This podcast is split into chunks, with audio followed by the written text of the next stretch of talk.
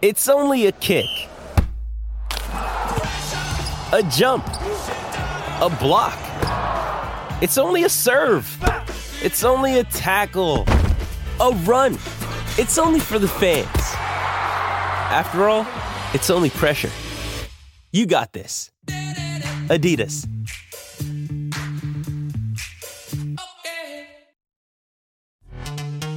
This episode is brought to you by Pepsi Wild Cherry. Pepsi Wild Cherry is bursting with delicious cherry flavor and a sweet, crisp taste that gives you more to go wild for. Getting wild may look different these days, but whether it's opting for a solo Friday binge watch or a big night out, everyone can indulge in their wild side with Pepsi Wild Cherry. Also available in Zero Sugar. So grab a Pepsi Wild Cherry and get wild. Collegato con noi Angelo Mangiante. Caro Angelo, eccoci. Ciao Angelo. Ciao Robby, ciao Matteo. Angelo, prima di andare ovviamente sulla, sulla Roma, anche se Angelo, c'è il rischio veramente di, di, ripetersi in questa fase nel tentativo di rimanere coerenti a noi stessi, quindi è un discorso di notizie e non di suggestioni, perché so ti potrei chiedere, ma non faresti te il giro con Bappé di un anno? E tu rispondessi sì, certo che lo farei, no? Però ecco, proprio quello ti volevo chiedere così a sensazione, perché oltre a un mondo che non ha più nessun contatto con la realtà, ma questo da anni pensare che ci sia un'entità che pensi di spendere un miliardo per una stagione per il giocatore, va bene, vogliamo dire più forte del mondo, più forte del mondo, che nel frattempo apertamente va in lotta con il proprio club, si arrabbia per il discorso della campagna abbonamenti, rinnova solo perché quasi convinto dal presidente della Francia, manco del, del club. Angelo, che scenario stiamo vivendo? Adesso quante possibilità ci sono che gli arabi in questa blitz a Parigi eh, riusciranno a convincere Mbappé ad accettare? Per me pochissime innanzitutto, perché stiamo parlando di un giocatore che può vincere svariati palloni d'oro, può battere veramente un numero di trofei di tantissimi giocatori, è candidato a prendere la scena no, del calcio mondiale nel momento in cui non ci saranno più i due che hanno dominato il precedente decennio. E... Ma non accetterà, cioè non accetterà perché alla fine il, questo fiume di denaro eh, non può convincere fino in fondo un giocatore vero come, come Mbappé, cioè nel pieno della sua carriera. E sicuramente genera un problema al calcio europeo, questo è poco ma sicuro perché eh, prima era, un po' un cimitero di, di elefanti, no? il, fino a un po' di anni fa il calcio arabo. Ti ricordi Robby quando andò Battistuta a giocare in Arabia? Tu te lo ricorderai sicuramente, no? Sì, parliamo di un altro mondo. Un altro mondo, aveva colpito un'intervista, a un certo momento chiesero a Battistuta, ma so, come li trovi qui, so, le cose, eccetera, ma in classifica come siete messi? E Battistuta fa, in classifica dovremmo essere sesti, no, forse, forse settimi o ottavi, ecco per dire qual era il valore no, per Battistuta del campionato sarà neppure la posizione della sua squadra. E, adesso l'aspetto secondo me negativo per il calcio europeo è hanno accettato dei giocatori ancora giovani, non più ecco, il Battistuta a fine carriera con la caviglia a pezzi. Eh, io pensavo che si limitasse il tutto ai vari cristiani, agli ultra trentenni. E invece il fatto che adesso iniziano ad andare via ogni giorno anche eh, giocatori che sono ancora nel pieno de- della, de- della, carriera, eh, toglie comunque tanto materiale tecnico al calcio europeo che è quello vero. Mm, eh, quindi la situazione andrà analizzata.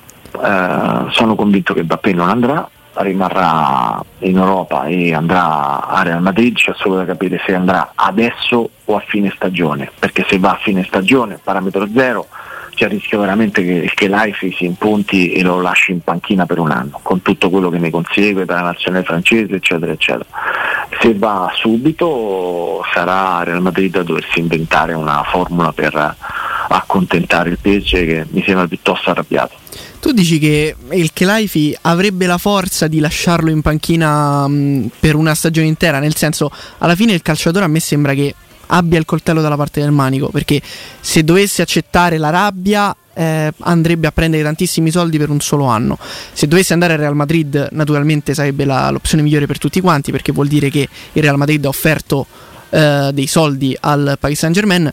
Però eh, dal, se dovesse rimanere al Paris Saint Germain sarebbe quasi una follia pensare che per una stagione intera un giocatore del genere, soprattutto con le aspettative che di anno in anno crescono il Paris Saint Germain nel dover vincere per forza la Champions League, lasciare un giocatore del genere in panchina. Infatti credo che siano un po' le, le, minacce che si fanno per convincere il giocatore a, rinnovare per poi magari venderlo mettendosi d'accordo eccetera, però al momento appunto di equilibrio non l'hanno trovato, è la prima volta che ho sentito dal Carafe una, dichiarazione così forte.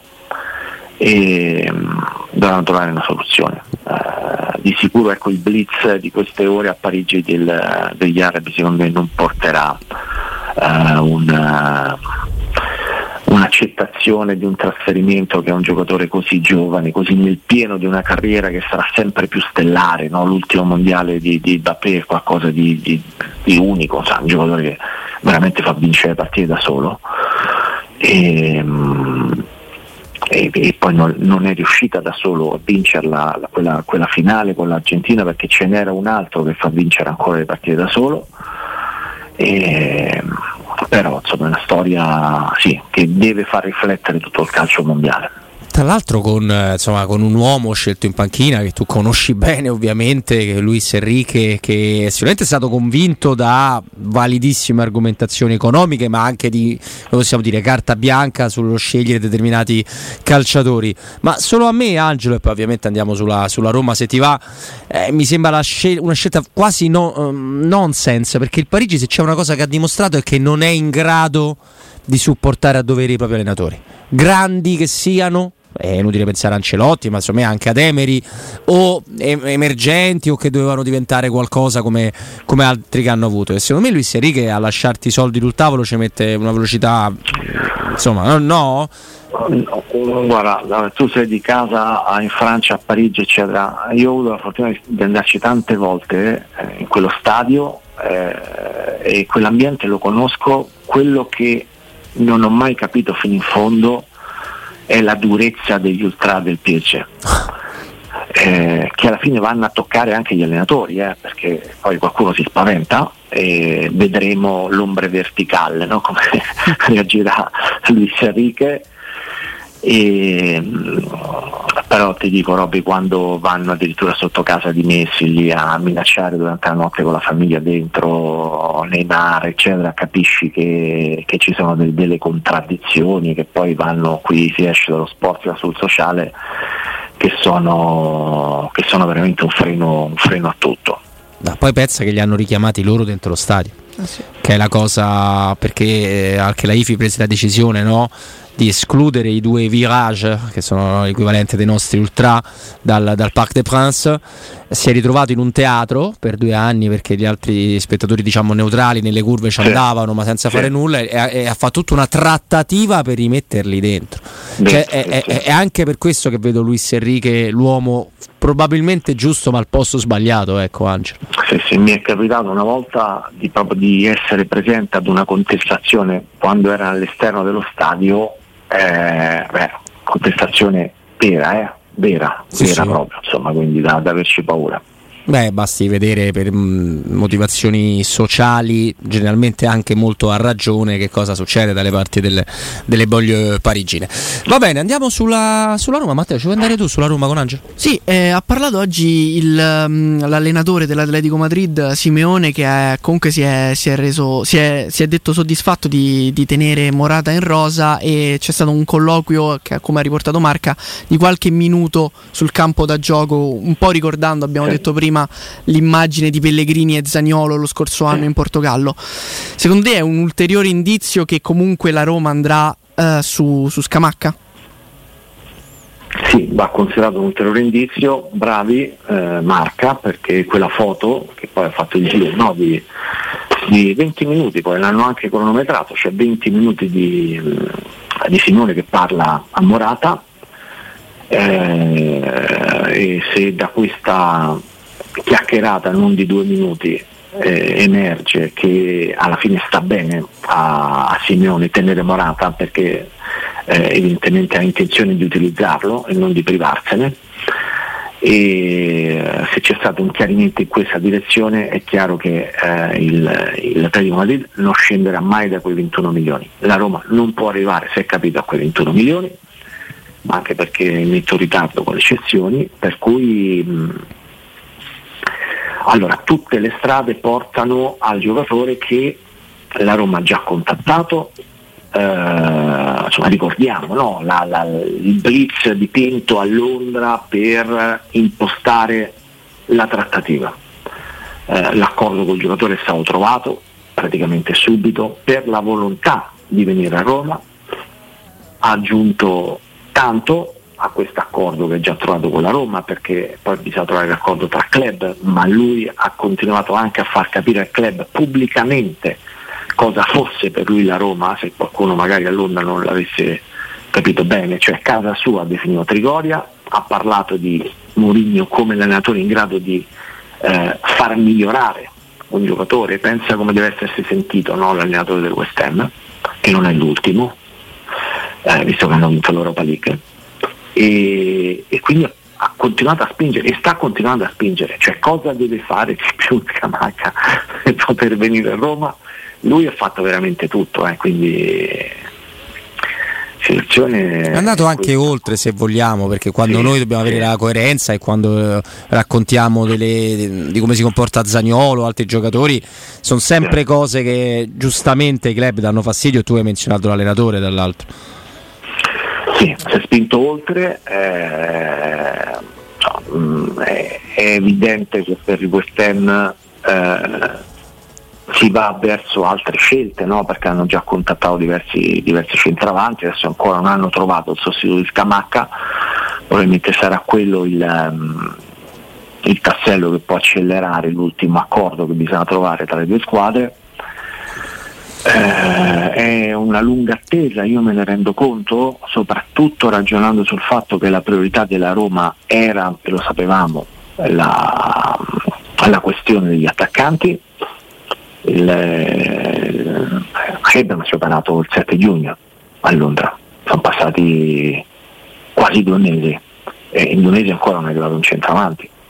Eh, quindi eh, sono operazioni che potevano già dare eh, al centravanti. Tu dici sì, ma che il, camp- il mercato è lungo, può arrivare anche a fine agosto, ho capito, ma oggi il centravanti che poi dovrà far competere la Roma, eccetera, dovrebbe già giocare contro il Braga. Cioè, mh, nell'ottica dell'allenatore, il centravanti deve arrivare subito perché alla prima giornata di campionato che arriverà tra meno di un mese tu già devi avere un centravanti che conosce al 100% la squadra, conosce tutti, per cui si sta perdendo del tempo. Adesso vedremo, io sono, cioè, tutte le strade continuano comunque a portare a questa direzione per la volontà del calciatore, per la trattativa già impostata, lo stand by è dovuto a quello che vi ho detto, cioè non ha ancora preso il sostituto West Ham e bisogna poi trovare anche la formula giusta, eh, ha contribuito al ritardo eh, la, la, la, situazione in uscita molto lenta, e, però insomma io credo che rimanga quella, cioè a oggi da quello che mi risulta rimane eh, Scamacca.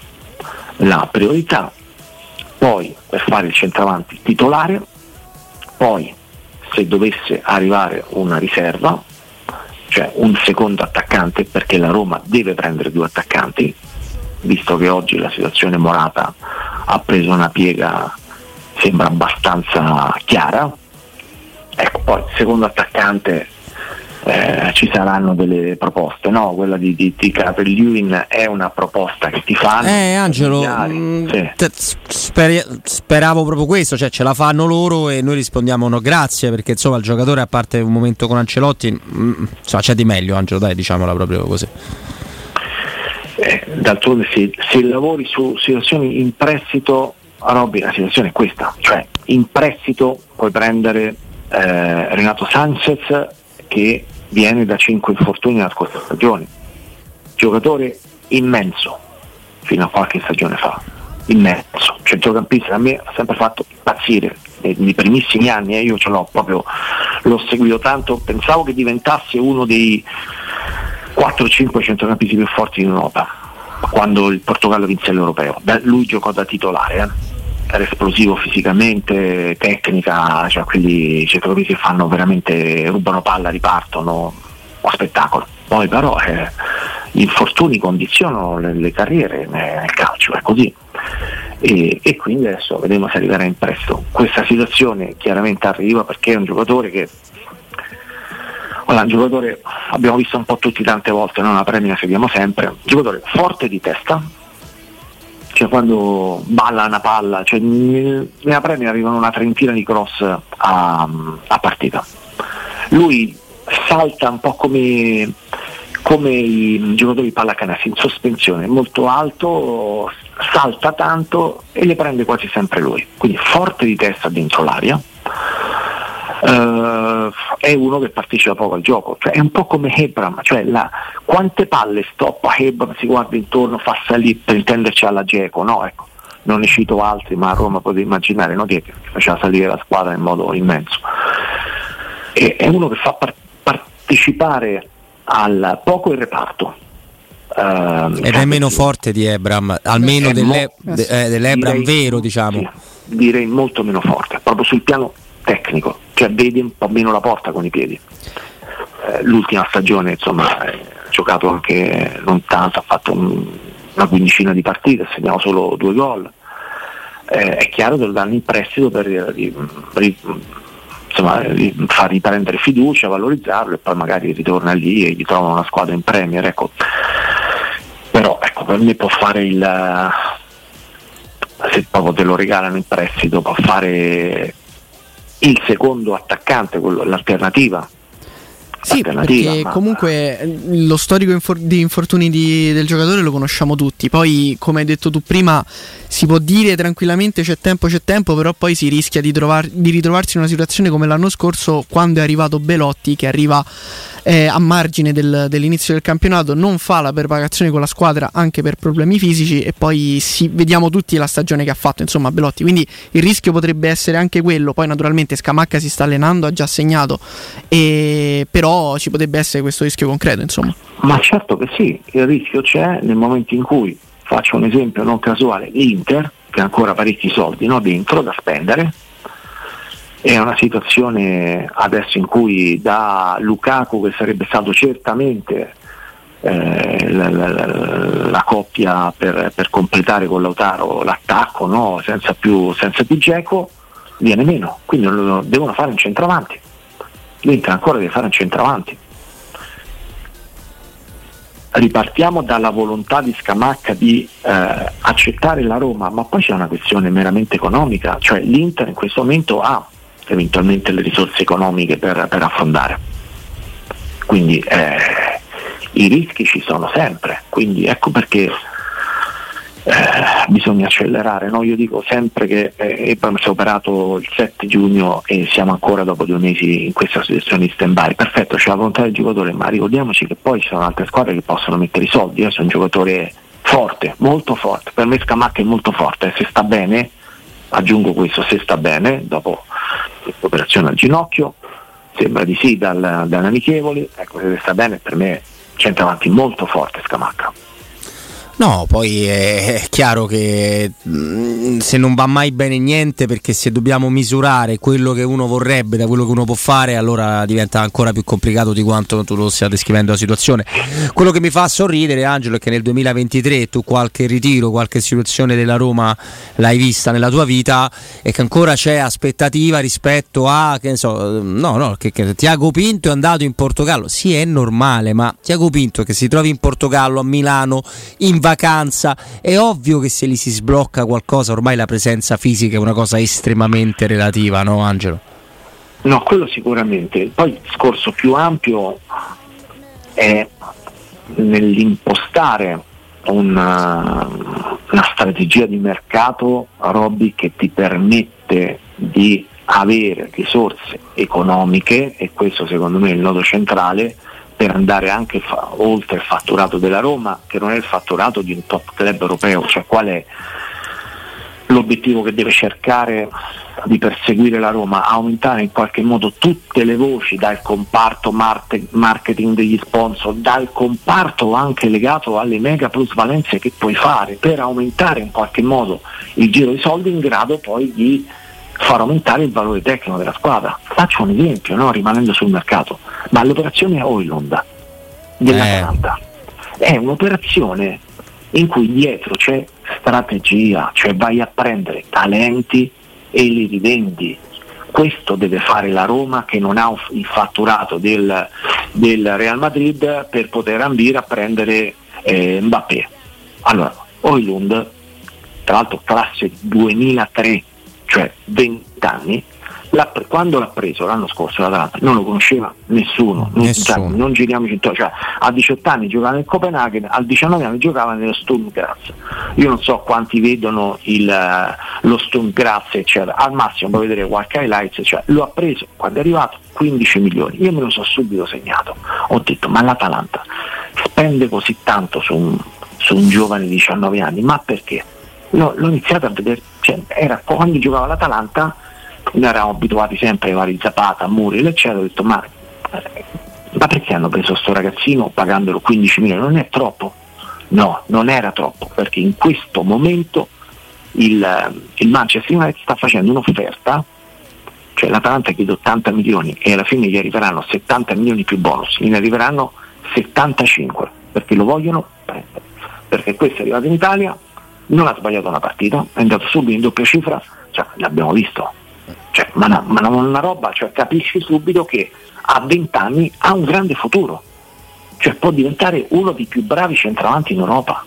Sono queste le operazioni che deve fare la Roma, senza inseguire Morata una vita, senza inseguire Scamacca dopo un'operazione una vita. Ecco, questo secondo me deve perseguire la Roma nei vari comparte. E infatti Angelo, il nome di El Bilal Touré che adesso si stanno prendendo, lo, ce lo siamo segnati sia io che Matteo ovviamente, perché è un giocatore che per ora si conosce pochissimo, che ha fatto anche poco, ma che se ci vanno con tutti quei soldi e col portafoglio di Oilund qualcosa ci hanno visto caro eh Angelo, eh beh, quindi c'è il rischio che... Acquisto più caro. Eh, esatto, c'è il rischio che fra un, un, anno a gennaio ci troviamo a commentare qualcosa di simile. Vedremo, dai, tanto la situazione di sviluppo. Per oggi grazie di cuore Angelo, buon lavoro. Grazie mille. Braccio grande, a presto.